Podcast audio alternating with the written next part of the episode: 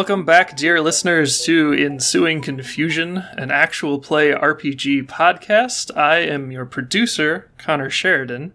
I'm joined today, going down the Zoom call here because Google Meet stopped doing meetings for free, by Cleric. Hello. Catherine. Oh, hi. You subscribe to our RSS feed, right? Yes, that's important. Uh, Tony. Hi, welcome and Kitty. Hello there.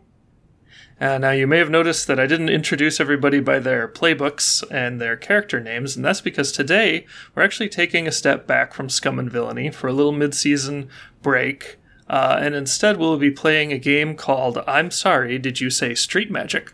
by Caro Asercion, and this is a city building game and we're going to use this to sort of broaden our understanding of Subita, which is the home landburg of one of our characters, Gadget. Um, so we're, we're zooming out from the beluga on its way to Subita to figure out what Subita's whole deal is, which I think will be um, a lot of fun. Uh, but before we do that, of course, please uh, subscribe to us if you're not already. Ensuingconfusion.pinecast.co. Find us on Google Play, find us on iTunes, leave us a review, get the word out. Uh, follow us on Twitter. We appreciate every last little bit of it. So, uh, I'm sorry, did you say Street Magic will be sort of familiar to us? Um, I don't know if anybody here has played it before, but I know you've played Microscope, because that's actually how we started this season. Um, and it has some similar concepts as Microscope. But instead of building an entire vast recursive history, we are building a city together. Um, now, the, typically when you start the game, you kind of start from absolute, like, you know, total blank slate, and you decide what kind of a city you make together uh, as part of the game. Now, for this one, we're going to be tweaking it a little bit because we know that the city is going to be basically the capital, the largest city on the Landburg of Subita. Um, and we even know a little bit more uh, about Subita than that, but it's all still very broad strokes. So I think it will be uh, fun to kind of fill this in collaboratively. Um, but yes, Catherine, you, um, since I kind of at the start of the season asked folks to come up with some ideas about their respective Landbergs, you came up with some uh, some notes for Subita, and I think what I want to do with that is just like um, these things are true, right? Uh, we don't need to address them in the game for them to be true. If they don't come up, it doesn't mean that they're canceled out. Um, because I want, you know, your authorship of this Landburg to stand, uh, even as we kind of fill it out more. Um, but would you care to give us a little bit of a, a top level view of, of your concept of Subita? Oh, absolutely. So I'm imagining a large landmass, and um, I'm kind of imagining like as far as the culture of the peoples there. Uh, we established earlier, uh, back in our microscope setting, um, you know, the following of the uh, the faith of the children of the wire mm-hmm. um, was something that was established in the game's past. But I'd like to imagine that it's still being practiced in some capacity here in Subita, kind of a kind of a more old-fashioned traditional place. However, I kind of like the dichotomy between following old ancient religion with kind of like the embracing skyships because we also established in our microscope game that at one point in the Landburg's history, um, the technology from the Children of the Wire was stolen and repurposed for skyships. So I kind of like want to see how that plays out as far as cultural impacts go. You know, um, how do they feel? Like, is this a blasphemous thing or not? Mm-hmm. Uh, and in terms of broader setting, the Landberg itself is sort of a, a desert ocean, right? Absolutely. Um, desert ocean, kind of. Um, you have people instead of fishing on traditional seas because that's totally overrated. Uh, we're going to be doing like land boats here and fishing for sandfish. Perfect. Uh, and speaking of strange creatures, people ride giant land lobsters around. Giant land lobsters. And believe me, I have some ideas for directions to take that. uh, so yes, let's. Uh, that is some some groundwork from uh, our original Subitan author, and let's play in that playground. So, introducing the game. So, here is a message from uh, Caro Asercion to kind of get us in the right mind frame. I'm sorry, did you say Street Magic? Is a city building story game. We take turns exploring our city. By the end of the game, we will have created a place that none of us could have imagined alone. Our agenda as p- players is to create a vibrant and multifaceted city, to fill that city with life and personality, and to expand on each other's ideas together. Unlike many tabletop games, I'm sorry did you say Street Magic is played without a game master or facilitator. The game goes back and forth between phases of independent and collaborative creation. At times we will decide on at times we will decide on certain aspects of the city as a group, but on your turn each of us has complete control over what we add to the city. Now the game encourages you to take regular rest stops, especially at the end of each turn, which we'll definitely do. Uh, for the rest of the game, I think we'll we'll continue to use our content tools, which I don't know if we've addressed on air as much, but we're using um, the uh, script change, which is a great set of content tools. I'll uh, I'll actually include that in the uh, show notes for this one um, because I'm a big fan of those. All right, so the next step is setting the tone. The first part of creating our city is establishing its tone, the color and texture of the setting we want to explore. As a table, let's decide on three adjectives that will set the mood of our city. We should pick at least one from the list below, but we don't have to limit ourselves to these options. Now, if you see at the bottom of our fun spreadsheet uh, that we're using to track this since we're playing online, uh, there is a tab called Adjectives and you can click over to that tab and it is a list of all of the things.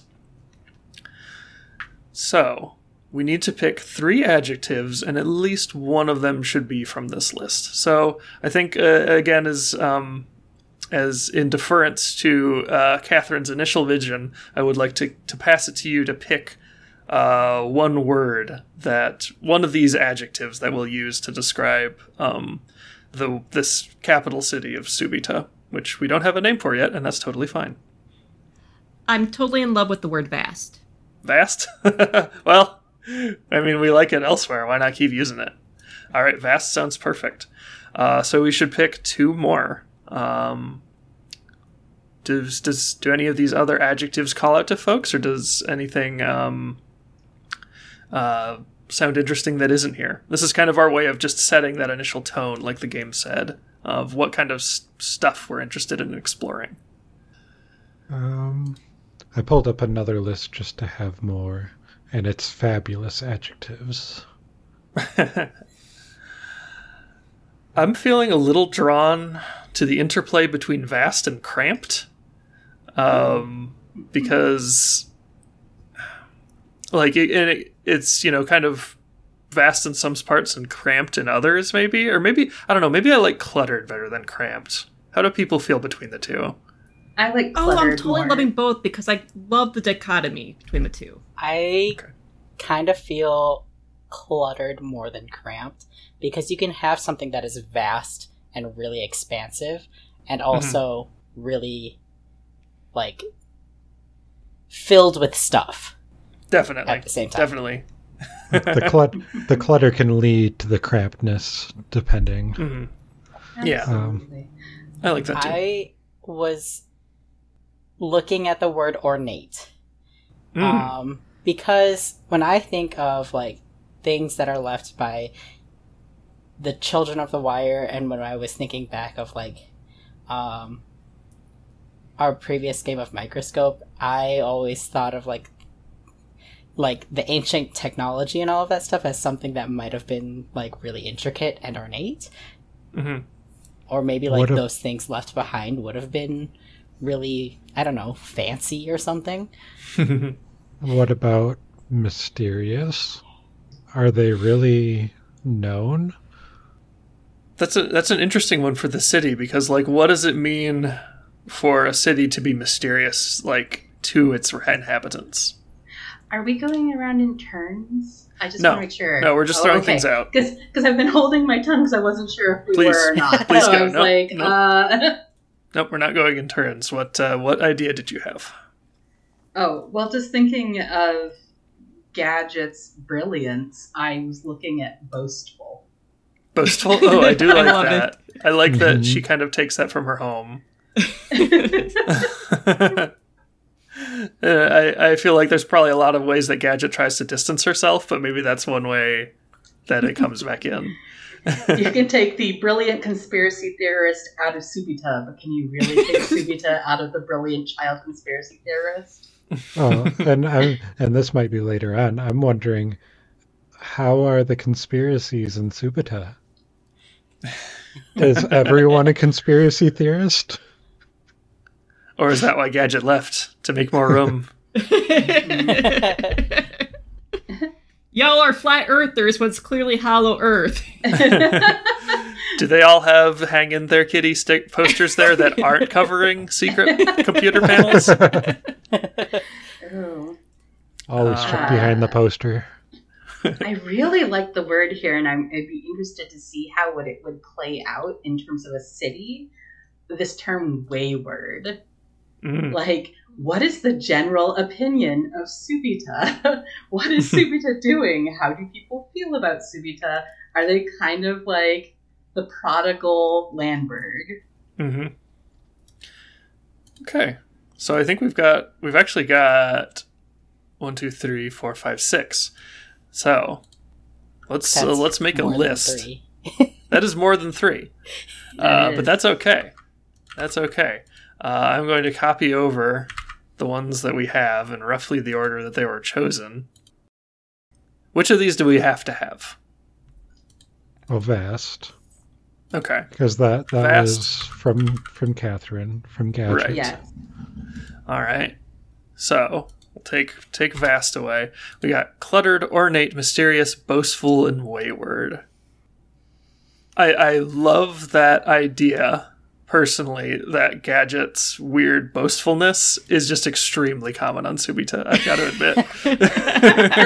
that definitely adds a lot of flavor. It's, it's a cultural thing, you know. Uh-huh. so Yeah, because I, I think that's the word that best describes, you know, like the actual residents of Okay. the Landberg, and we need a little bit more of that for Okay. our focus. So we've got four left. What's the last one going to be? Um, I guess everybody. We could vote real quick because there's five of us. Um, I would vote for. Hmm. Cluttered. Yeah, I, I like cluttered. Uh, all right, everybody else put a little mark in the one you like, and then you know if there's already a mark there, uh, just put a put your mark next to it. All right. Well, we have a majority pick. That's three for cluttered. I don't need to make a decision. All right. Good job, Tony. you made it. Vast, Uh, boastful, and cluttered. Lovely. Yes, so now we can all tab back over to the main where we play tab because we won't need to look at those adjectives anymore. Uh, let's see. The next step. We've set the tone. Uh, we use these words to start a brief conversation about our city. Let's come up with a big picture idea. Is it modern, riffing at a city that we are all familiar with? Is it set in the past or in a strange speculative future? Do ghosts exist? Do robots? Do talking animals? Uh, I feel like we've already got a pretty good answer to this question since we're coming with a little bit of an idea of the setting to come in. All right. Now, laying the foundations. Um, I will start to kick us off. Um, and the first thing that we do, uh, just in our laying the foundations round, which is kind of a special round to get us get us started, to get us a foundation, as the game says, is to explore a neighborhood. Uh, neighborhoods are the broadest, most overarching type of card that you can play to build your city. Uh, and a neighborhood is composed of three things a title, which is what denizens of the city call the neighborhood on a daily basis, a reputation, which is, you know, kind of a couple sentences describing the neighborhood's general vibe, uh, you know, residential, commercial, how do residents think of themselves, how do other people think of those residents, uh, and then a true name, which is kind of an evocative description of a moment that kind of encapsulates this. And it's always going to be completely subjective, but it can still said to be true, you know, true to that perspective. So I need to make a neighborhood. Um, and don't worry, we'll determine the we'll determine the tor- turn order next. Um, And let's see. So I'm going to see there's these little buttons over here under the compass. Uh, and I will hit the neighborhood button. And let's see the neighborhood. Okay, let's see. What did you you said sandfish, right? Yes. Uh, I'm going to call this neighborhood Sandfish Wharf. Because wharf is a fun word. Uh, and its reputation is.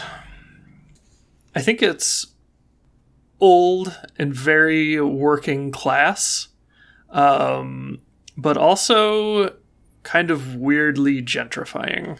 The Subitan hipsters, they're moving in. Exactly.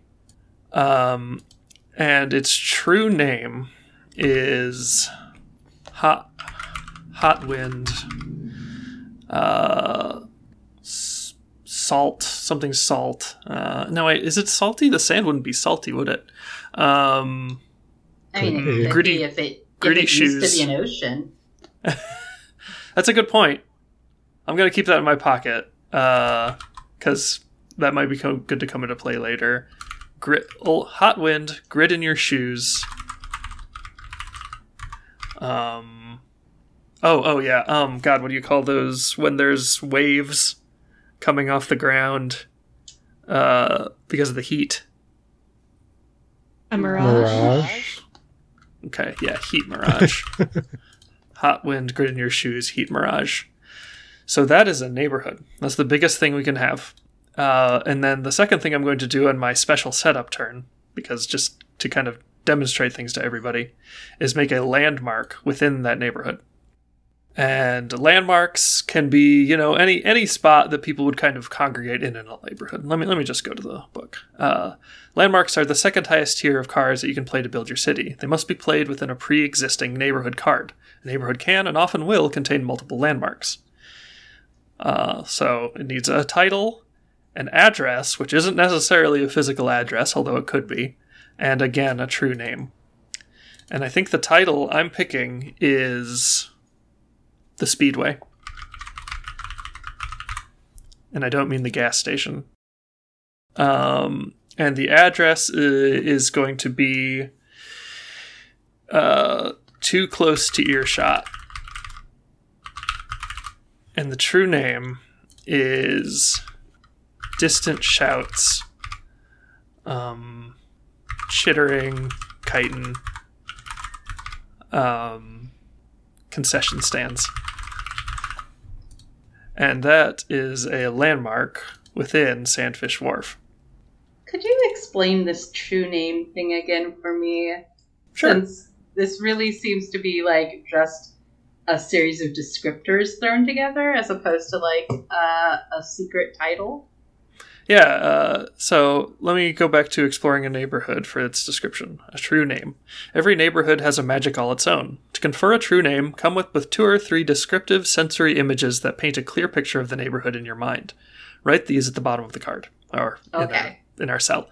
True names can be tactile details of the space, but they can just as easily be metaphorical or symbolical extra- or symbolic abstractions, intended to elicit an idea or personality more than a literal representation. Got it. So a neighborhood's reputation might be what people think of it, but a neighborhood's true name is what makes it unforgettable. And you can kind of um, bring that down to the, the landmark as well. Excellent. So that is my setup. And in our first laying the foundation round, um, we all either make a neighborhood or a landmark. And I've done that. So uh, we will now go to our normal turn order. Um, and next up, according to the turn order I laid out here, would be Catherine. And then Kitty's signed up here. So uh, Tony or Cleric, would you prefer to go after Kitty?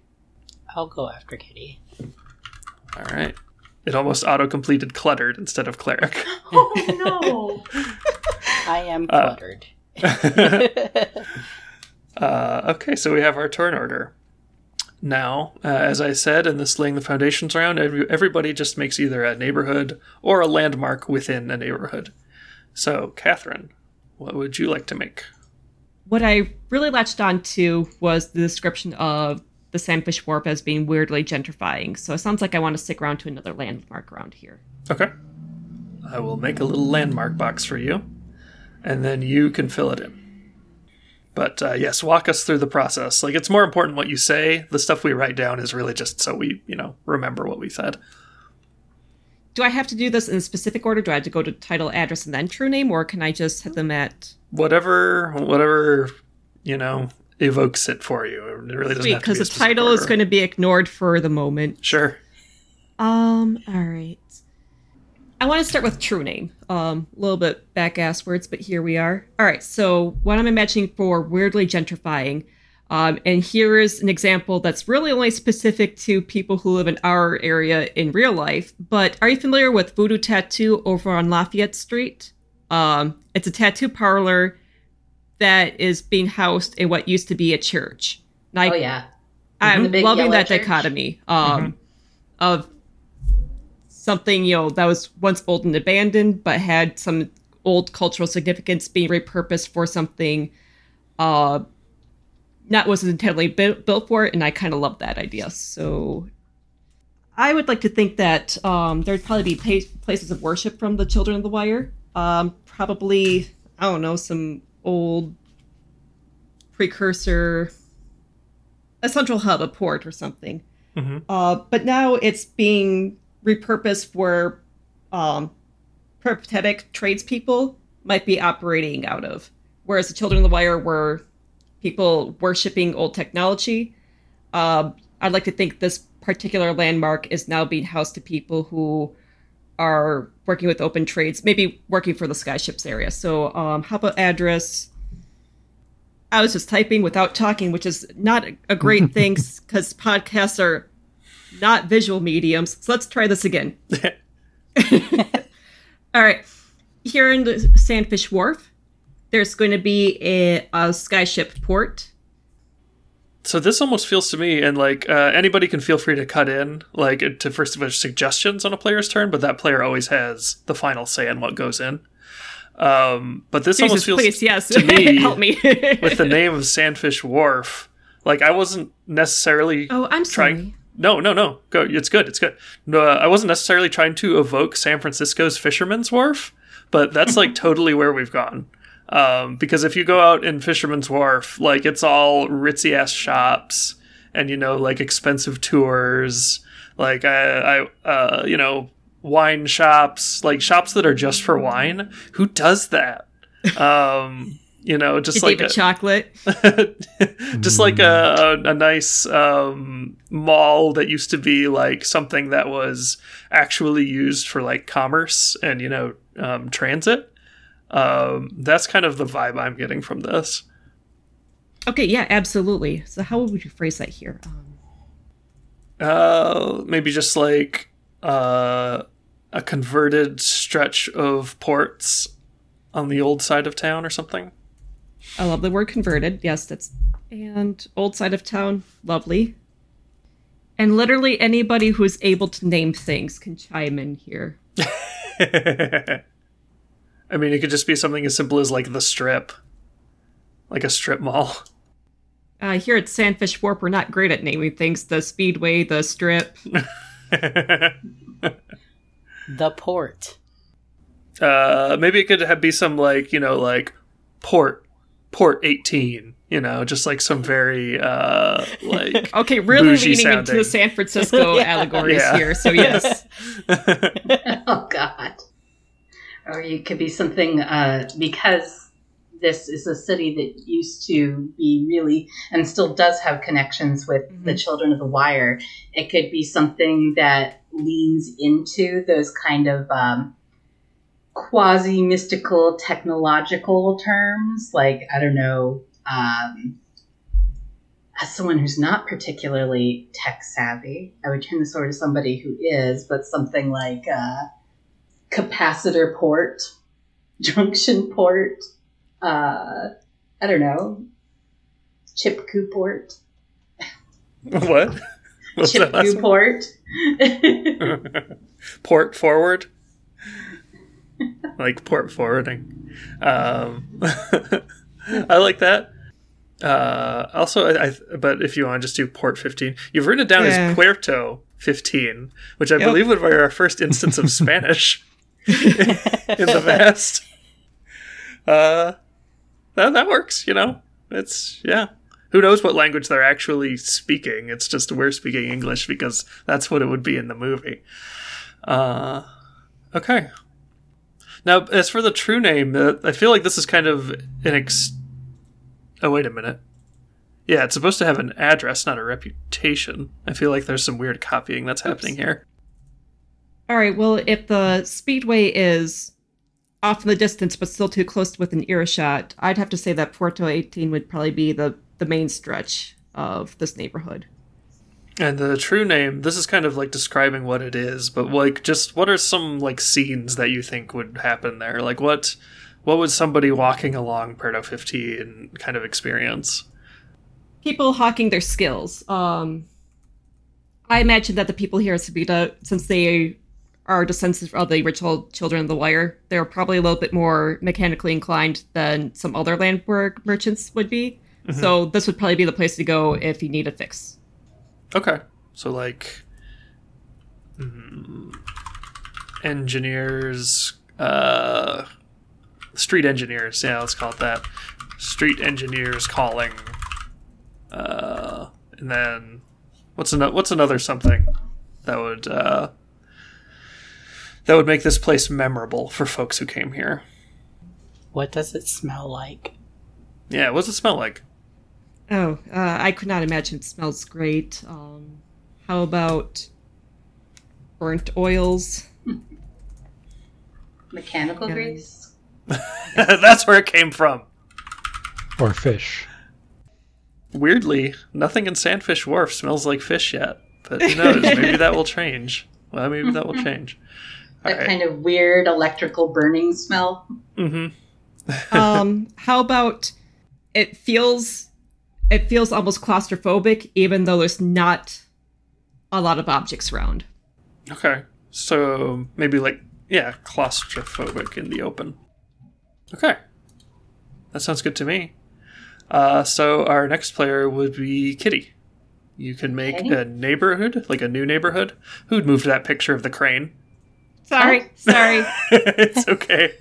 I mean, it was somebody else. I don't know who. It's, it's alive. That's what cranes do, Connor. mhm. By the magic of editing, nobody. Uh, but yes, Kitty. Uh, I'm gonna make a new neighborhood. I think. Okay, cool. I will leave a little thing there in case we want to do another landmark, and I will boop the neighborhood button. Okay, and now you should be able to edit those fields. Right. So I think what I am picturing when I picture this new neighborhood uh, is really stemming off of this idea when you, I think it was you or it might have been Catherine, casually mentioned the sand being salty. And I was like, well, if it used to be an ocean, it could have been salty. And it immediately made me think of the salt flats out in Utah, you know, that used to have ocean on top of it. And now it's just vast and flat and incredibly salty. Mhm. And an area where amazing experimentation takes place. So I want to create a neighborhood called uh, The Flats. Okay. Yep, The Flats. Uh, I can edit that in for you if you want, or you could double click on the little title field and put that in. Let's go ahead and type it in. The Flats. There we go. And in terms of reputation, I'm thinking of this as being a place that's um, perhaps a little lawless. Not like really lawless, but perhaps a little bit more rough and tumble than sort of the heart of Subita. Mhm. Does that make sense? Yeah. Um, kind of on the edges, the sort of place that you know your parents would tell you, "Hey, don't don't go out there. That's where the the no goods go." uh, but also where all like the young up and coming Subitans want to go because it's where the exciting things happen. Yeah, so it's it's not really a place where people tend to live. It's Okay. um It would almost be like, uh, well, it would be like the equivalent of like an old industrial park, only surrounded by salt flats. Okay. Would you like me to kind of transcribe that in for you? Yes, please. All right. Typing interrupts my thinking process. No problem. We uh, creative process should should flow at all times. I'm happy to facilitate. So yes, uh, rough and tumble, um, place of experimentation, especially those experiments that wouldn't necessarily fly in more populated areas. Uh, draws the youthful up and comers, the people who want to try things that are exciting but a bit dangerous, the Mhm. people who are looking for things that uh, might be a bit, I don't know, gray market ish, where it's not overtly illegal to possess it, but also, I mean, it would be hard to come by, and you maybe not supposed. You can have it, but you're not supposed to talk about it, kind Right. of stuff. All right. And how about its true name? Hmm. So this is where we talk about sensory experiences. Uh, I would say this was uh, salt on the tongue, sun on your face, grease under your nails. Sounds good. I like it. All right. That's a cool neighborhood. Uh, so that's Kitty's uh, turn. Now, Cleric, would you like to make a neighborhood or a landmark within Sandfish Wharf for the Flats? Yes, I have a question for Mhm. Catherine um, about these giant land lobsters. Yes. What is their temperament? Um. Where where are you going with this? Are they are they like the type of animal that would race? Are they the type of animal that would fight? Are they like what would people do with these animals for entertainment other than work? oh, other than work. All right, because I always imagine What just being do. decent burden, but I think you could. Uh, uh, Or would they? yes. Yeah. No. Go with this. Wha- Whatever you think of, go with it. Okay. um, because when I'm thinking of the flats, um, I'm thinking of a landmark within the flats because it's a it's a place where there's youthful experimenters, um, and it's a it's a little rough and tumble, right? Um, Yep. So we'll call it lobster lash, right? Just for right now, I might change it. Um, I like the alliteration, but I, I mm. um, and I guess for address, I imagine this being like the main event in the flats. Um, you know, it's a it's a lobster rodeo type event or maybe it's a lobster joust. Um you know oh my god. something of that sort is what i am imagining it is. Maybe it's both. Maybe it's a combination of a lobster rodeo joust. And i am imagining um the youth or young adults or whoever that enjoys these types of activities um, are going to participate in a rough and tumble time with their lobster, giant lobster pals. Why does Lobster Rodeo ping so many results on Google? Oh no. I'm literally just imagining like a lobster rodeo queen fight club. And I like the idea of this kind of standing in opposition is like the rough, you know, uh, anything goes counterpart to the speedway, which I also envisioned as having like lobster races. But this is more like, man, we do all kinds of stuff with lobsters out here. Right. Like maybe the speedway is like a race, but this is more like the monster truck. Yeah, it's like the Kentucky Right. Derby versus I don't know what's the rowdiest thing you can do on a horse. oh, I love it though. Bucking bronco riding. Oh. Yeah. something oh like my that. god. That implies that there's lobster rodeo clowns for when people get thrown from their angry lobsters. Um, and I guess for the true name, like the experience that you have is uh, roaring crowds echoing through the night, and the smells of reconstituted food being uh, consumed and uh, tossed about. Foil wrappers.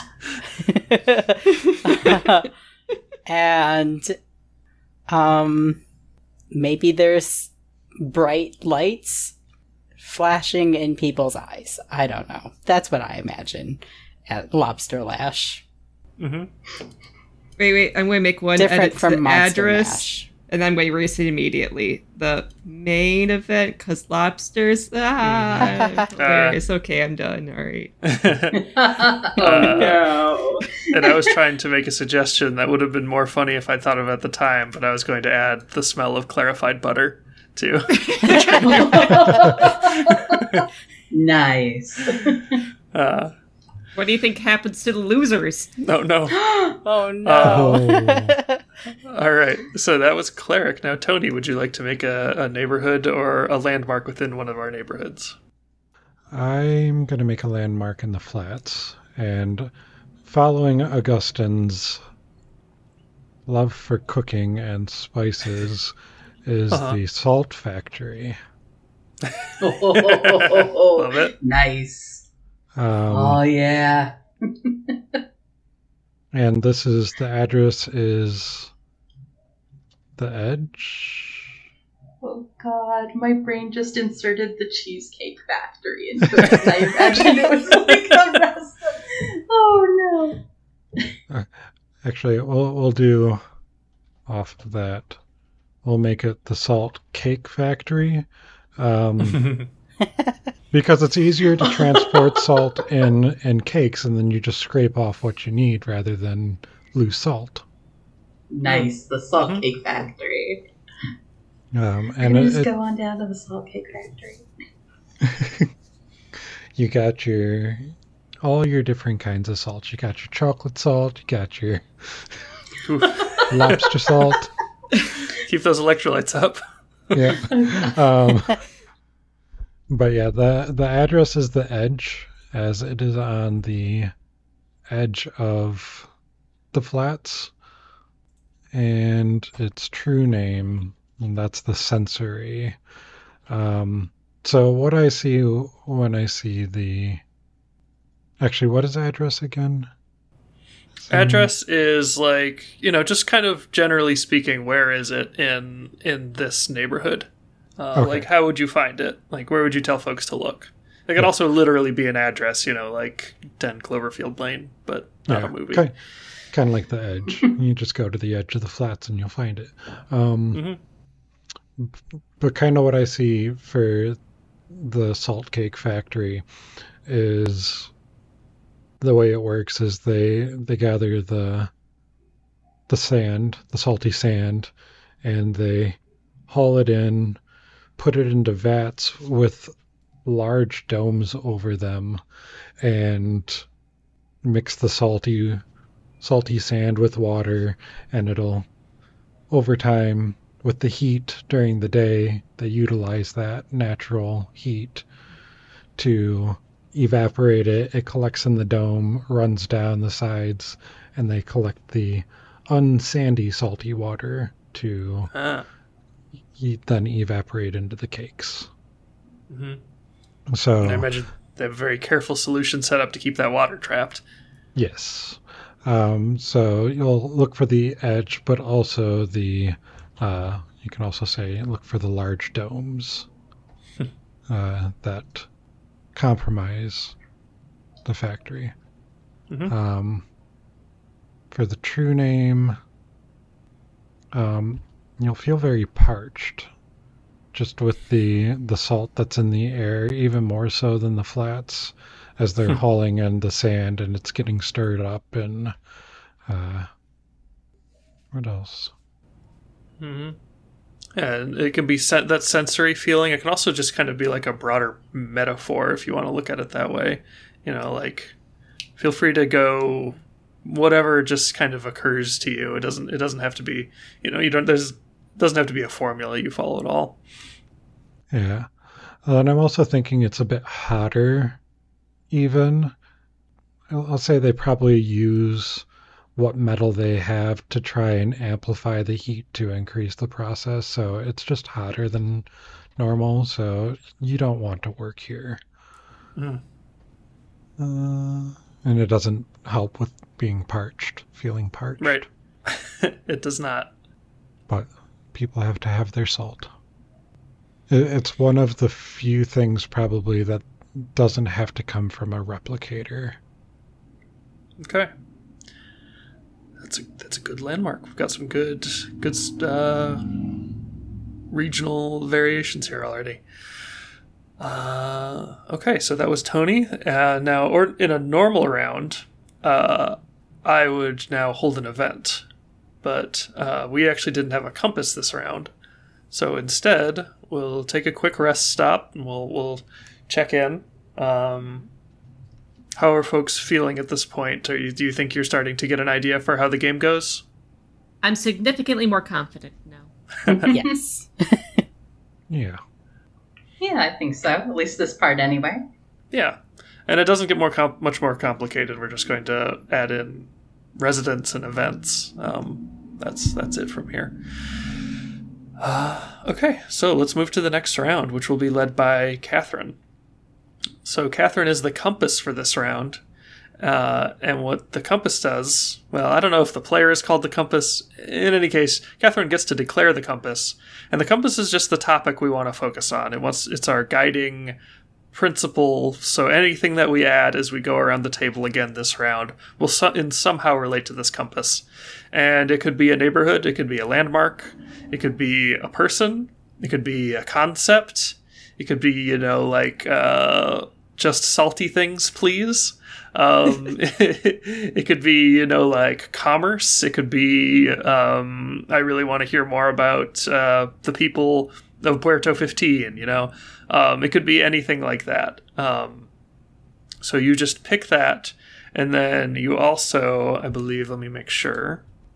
Yes, the person who declares the compass then wanders the city, and to do in wandering the city, you either explore a neighborhood, visit a landmark, or meet a resident.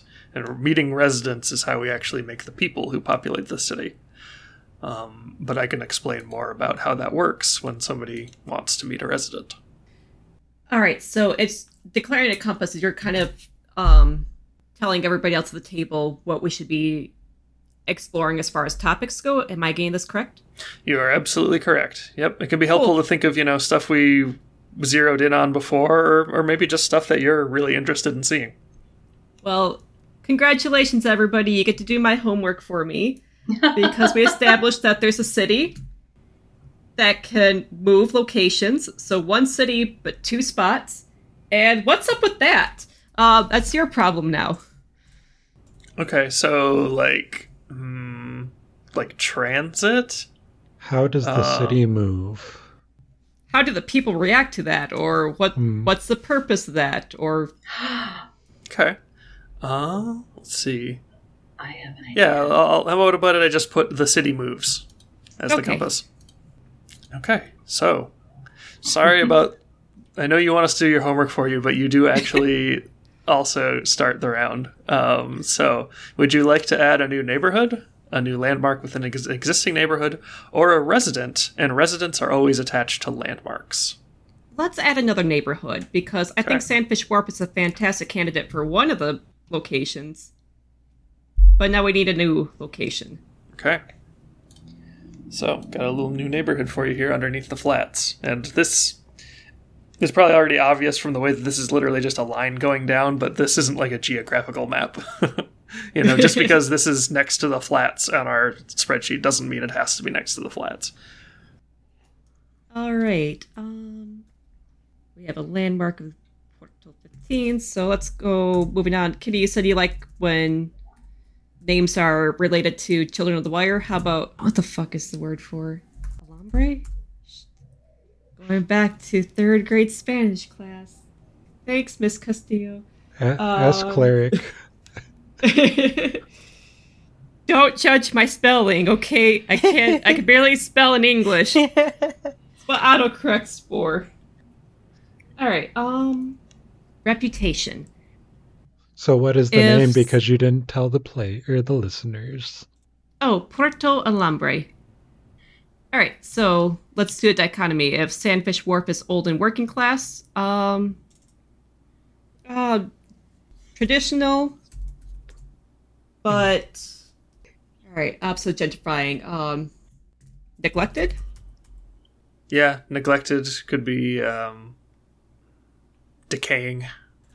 But I don't know. I don't want to frame the opposite of gentrification as decaying. that's 100% not that's true. not what I'm going with. um, no, it's uh, like, is it okay? So, what do you mean by this? Do you mean that it's being kind of retaken by the actual residents, like the original residents, or do you mean that the original residents are still here and that you you know they themselves are probably you know leaving over time?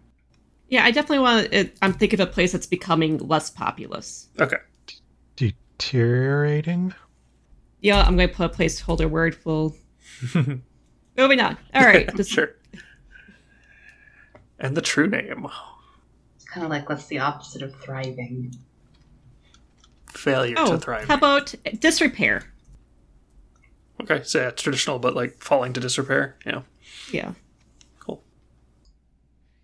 You'd get like a feeling that there'd be some amazing views to be seen if it was more well maintained. Um, Mm, so like uh, you know like uh um hmm, Diamonds Uh, in the rough.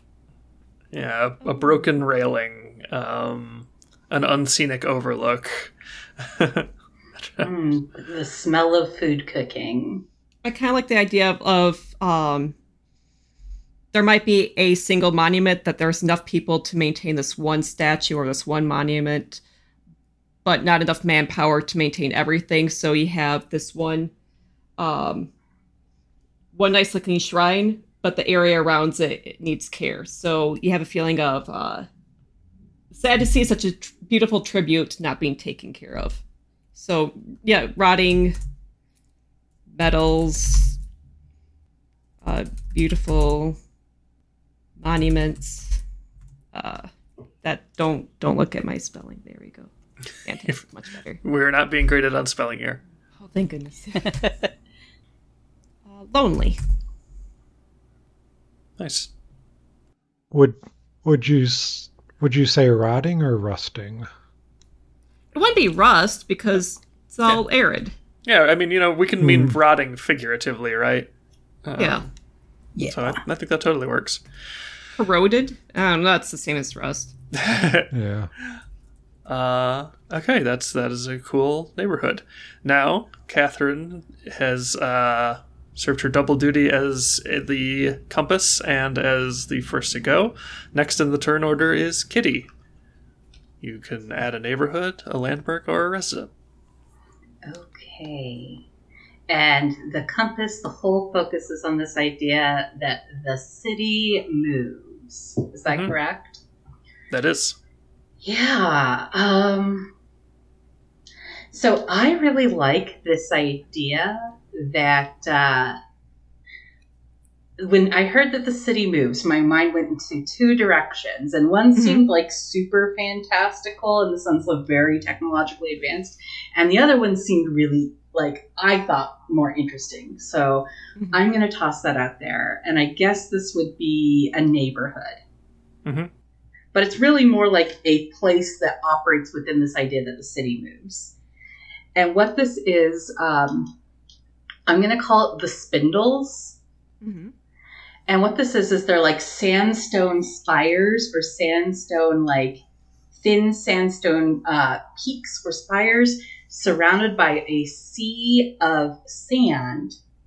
And here, the sand is much looser and much um, much more malleable and able to flow than it is under places like the uh, the flats. And my idea is that much of Subita is built on this kind of moderately thick crust of compacted sand and salt, but underneath that, the sand is largely almost like liquid. And so the whole crust shifts across this kind of liquidy sand, moving it from place to place across this Landberg. Oh, so you're you're putting forward that there's kind of a mechanism that moves things back and forth rather than the city itself being like a, a vehicle moving under its own power. Yeah, well, because my other idea was it could be like a, the city is a vehicle that moves under its own power. No, I like that idea. It's I feel like you know the the city that just kind of moves itself. Like we, it's a cool idea, but we've we've seen it. This is this is weird, and I like weird.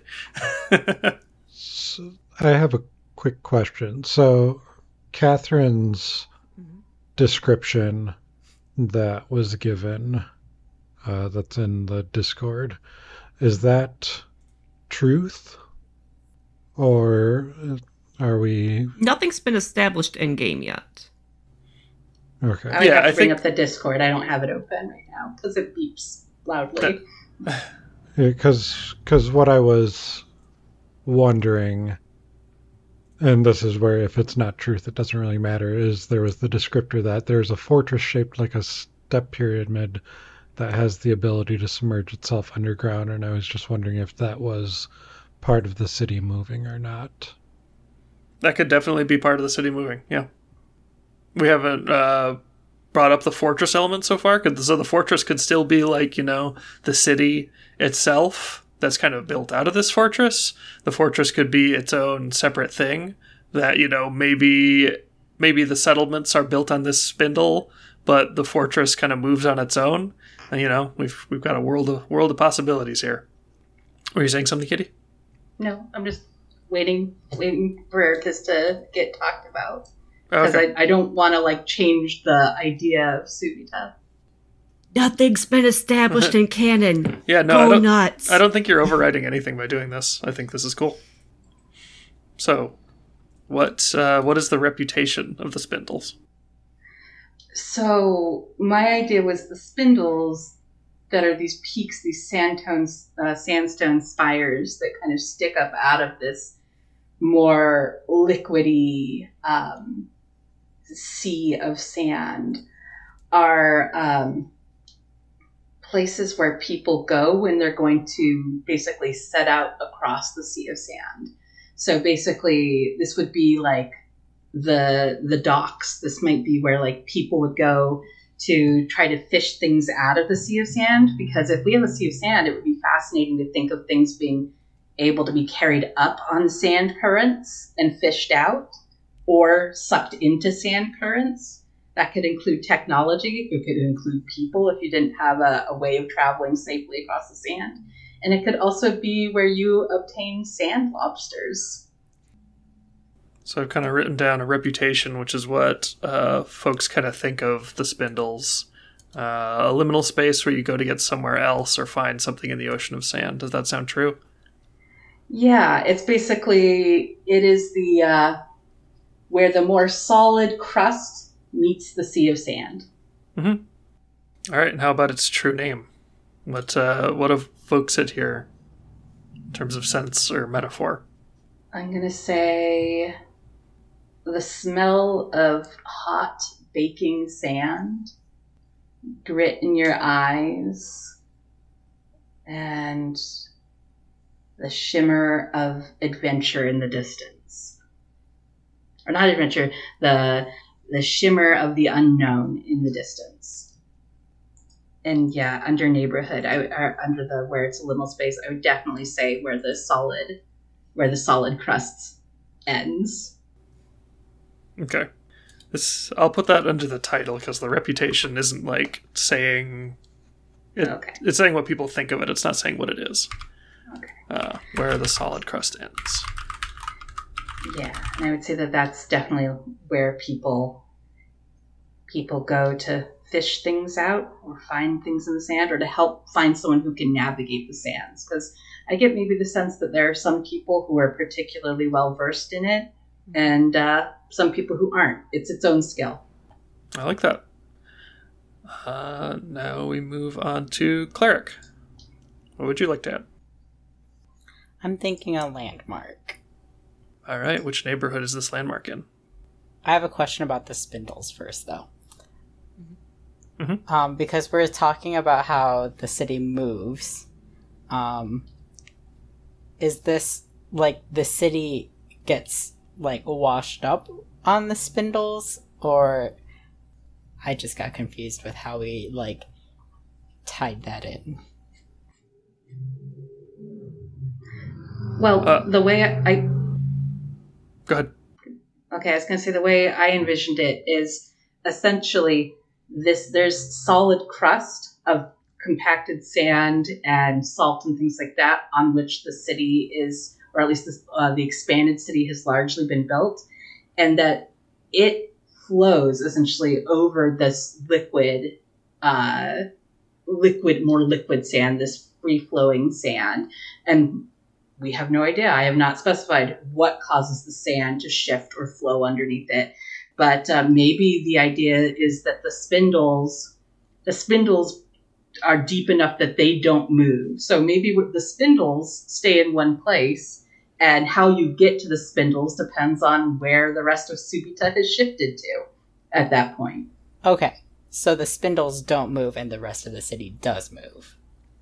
Right. The spindles are basically just if you've ever been to like a big red rock desert, they are just like big stuck to into the earth. The sand flows around them. Okay. And we still have not actually established the mechanism of to which the city moves. Nope. No. We don't necessarily Cool. have to here. It could just be about, you know, the consequences, the ramifications, the um the you know, what the city moving means. We don't have to say what makes the city moves. But we can if we want. Okay. It just makes um figuring out in my brain, sure. my brain like how to If how that works. Yeah. I I do have an idea for that that I can do if you don't. yeah, no, that's okay though. Cuz we don't have to I like identify how the city moves in order to continue on with like naming a landmark um Mhm. in Puerto Alambre. Cool. That was like the most midwestern way to say those two words. we are an Oh. unabashedly Midwestern podcast. I am so sorry to my 13 years of Spanish teachers. Um, and any of my Spanish speaking friends. You can shame me. um, so, this landmark I am imagining is going to be um, like a park. I don't have a title for it yet. We'll get back to that. And the address, uh, if, if you're going through Puerto, Puerto Alambre, you're going to look through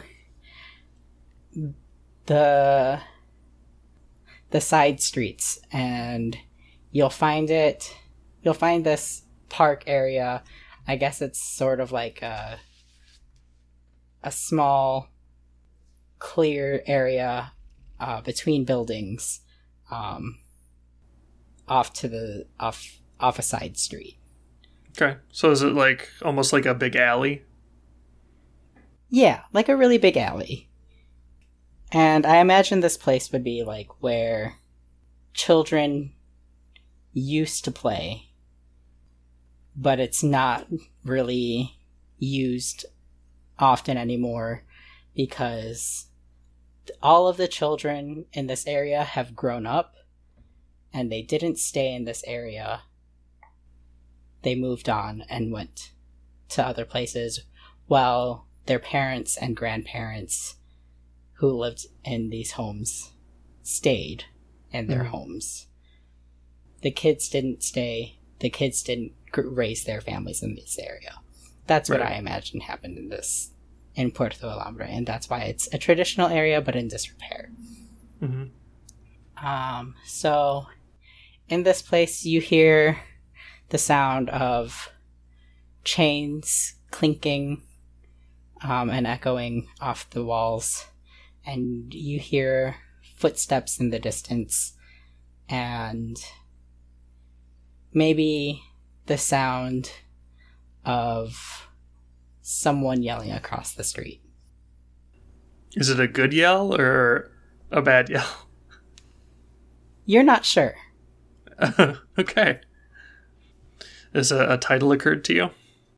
Um, they didn't. Na- they don't name things real well in in Subita, right? It's it's who the who park. does? The park? yep. All right. Uh, good landmark. Now we move to Tony. So I want to tackle the fortress. And I'm not sure if it should be a neighborhood or a landmark. Um, because the spindles as a neighborhood are I was seeing them as kind of far spread four corners type. Does that sound about right?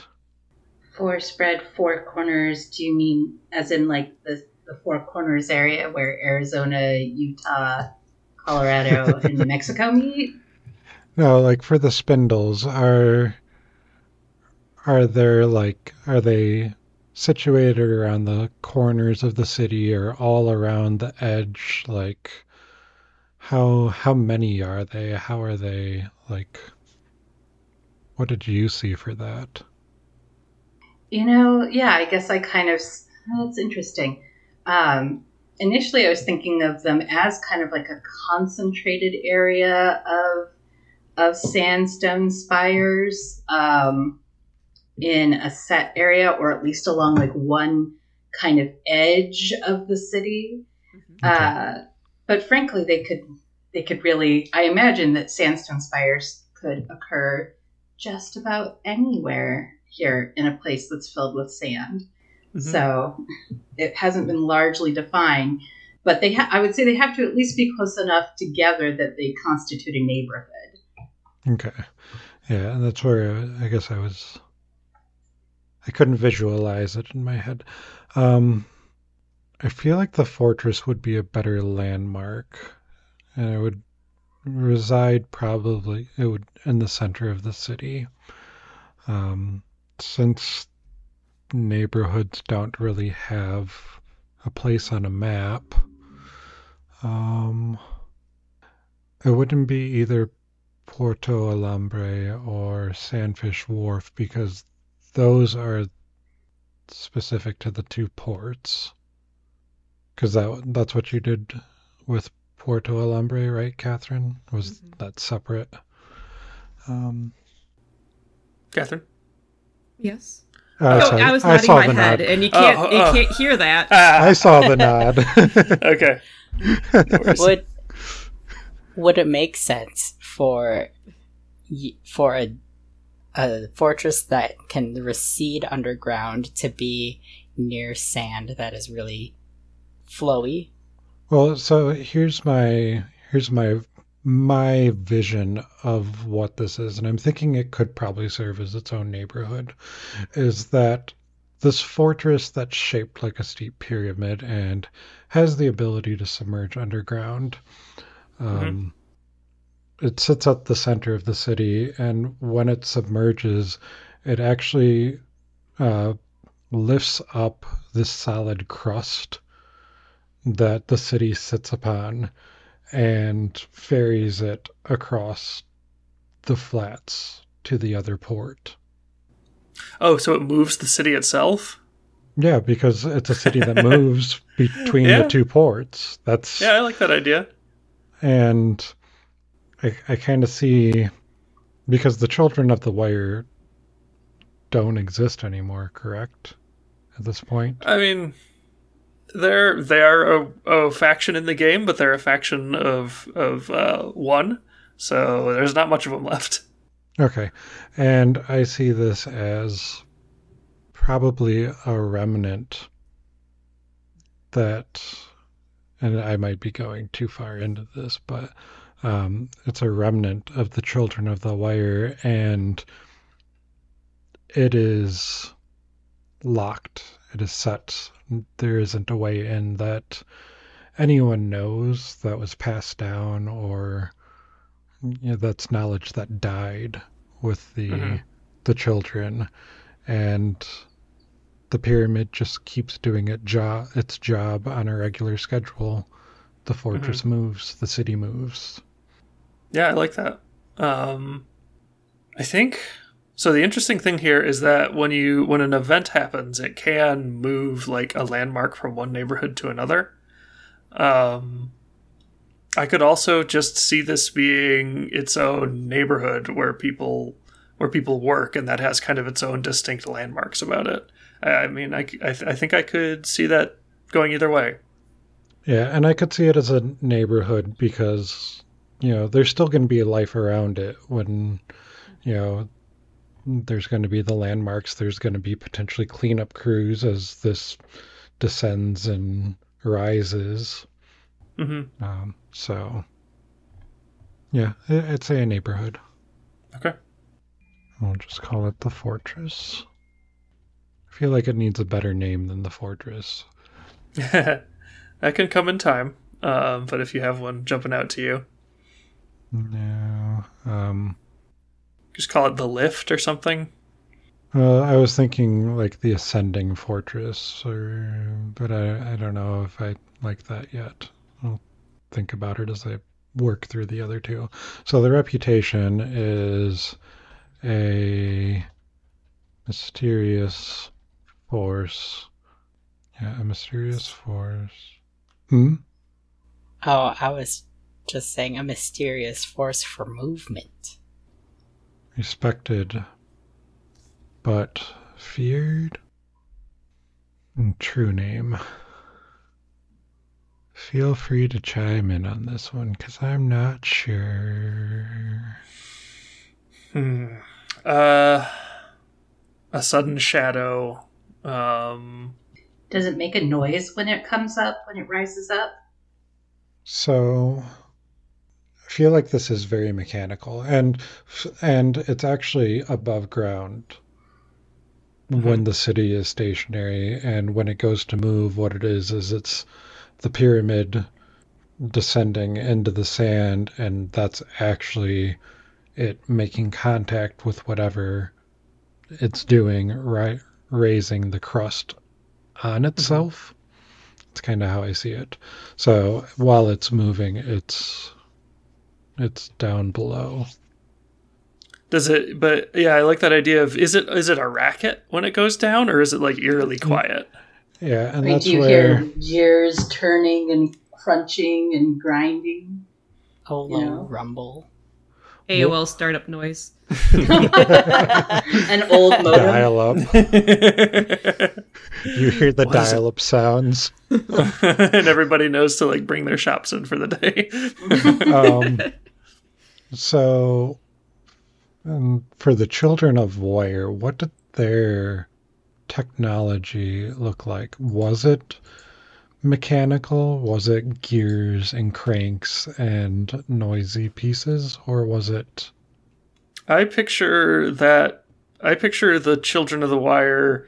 You know, that the way we discussed them, they were very dedicated to understanding the old ways, um, but not necessarily to like, you know, disseminating them or retrofitting them. The retrofitting really started like when people kind of, you know, like with the people like uh, was it Solomon? No, it's not Solomon. Bermuda Purple like stole the the skyship designs from them. Mhm. Uh, so I think I think probably the Children of the Wire stuff you'd see in like their temples would probably be like elegantly preserved and like you know maybe like a you know like an exploding diagram sense so that they could like figure out how it works. I feel like like that's that's kind of the vision that comes to me. But I think Kitty, you were one of the. I think they might have been your idea in the first place. Does that sound right? hmm Okay. I'd say this is eerily quiet, and the reasoning is because it's not actually mechanical. Mm. Because the did the children of the wire, um, how did they feel about the spirits? My sense was that um, they weren't really. I, I can't remember everything I said when we were playing Microscope, but uh, my sense is that they were not super invested in the spirits. Um, in fact, they were far more kind of. If they had thought about spirits, they would have thought about how spirits and technology interacted their idea was that technology itself is not inherently evil or problematic and that it can be used to bring about and preserve harmony. So if, you know, spirits are part of that harmony, they would be looking for ways to interface with the spirits using technology. They wouldn't see the spirits as inherently anti technology. They would just be like, well, technology had been misused or or um, had been used in a way to bring about harm. I, they might even think like because they, they are so invested in technology and technology to the, degree that it almost seems uh, it would seem magical to modern people in this environment. Uh, they would almost probably find a way to be like creating spirits within tech the same way we these days might be thinking about like creating advanced artificial intelligence. Okay, so my and again, I might be going too far in depth with all of this, but my mind just goes deep. Um, is that the children of the wire were actually in the pyramid? It, the pyramid is moved by earth spirits, and it's to maintain the harmony. They maintain the balance because if the city sits in one place for too long, it um, the resources will get depleted. The the giant lobsters, the fish, the salt, all of it. So the spirits move the city via the temple, the fortress, to maintain that. So it's eerily quiet because there there isn't really any mechanics involved. Oh, that's interesting. Yeah, That's very interesting. I agree. So sort of like a eerie silence, an odd feeling kind of thing. Yeah, because when the spirits are around, you know, there is that that feeling, that influx of power that those that are somewhat uh, attuned uh, get that feel. Mm-hmm. Yeah, I like I like that. So a sudden shadow, or a sudden shadow or light, depending on if it's uh, rising or descending, eerily quiet, an odd feeling. And Now, here's well, a question. Oh, sorry. no, go ahead. I was going to say, are these natural Earth spirits, or do you think the Children of the Wire actually succeeded in creating sort of uh, artificial or automaton spirits? I think these are um, these weren't create, created by the children. The children were here because, like you said, they want to preserve the harmony and they wanted to learn and help to do that. And this was a massive force that was doing that naturally. So they were trying to learn to figure out how to harness to create Through technology. Yeah. That's interesting. Thanks. That's awesome. Yeah, that is cool. That uh, changes my conception of what the fortress, or of like what the city moving means, but it still stays true to it. So that's very cool. Uh, and we're back to my turn. And uh, Cleric did a, a cool thing, which was like, or wait, no, it was, yeah, I think. Well, actually, both Catherine and Cleric did this, talking about the city moving, like in the sense of the metaphorical sense of like people moving within the city, uh, with Puerto Alambre and the park. Uh, and I'm going to also kind of cheekily do that, and I'm going to make a resident of the Speedway. Uh, and this resident's name, let me see if it, yep, okay, is Zinc Garland. Pronouns, hmm, uh, Zinc Garland. Zinc Garland sounds like a she, her to me. Uh, and the way that you introduce a resident is you kind of stage a, a short vignette that just kind of like helps reveal their true name. Um, and in a longer game, you can kind of like open it to more like improv with people playing different roles. But since we're we're trying to keep this pretty short, I think I'll just frame like a really short scene of um, Zinc kind of like stalking forward. You know, she's probably got like a cool jacket on because of course you have to have a cool jacket and she has a big smirk on her face as she just walks past the folks shouting at puerto 15 um, and um, you know which is probably like where she lives but it's not really where she's a resident. Where she's a resident is the speedway um, and she takes her trusty lobster mount uh, and her lobster's name is um, clarice. Uh, and we we cut to a scene of her just going the distance and going for speed at the speedway. Um, and she is and it becomes clear you know i think there's a lot of corruption uh, at the speedway at the races um, but she doesn't get she doesn't you know mess with that shit she is just about the race and she does what it takes to win but all like above the board so i think the true name is uh, fast, principled, dope jacket. nice. My real name is Dope Jacket. Please write that on my tombstone when I die. uh, and that is my resident.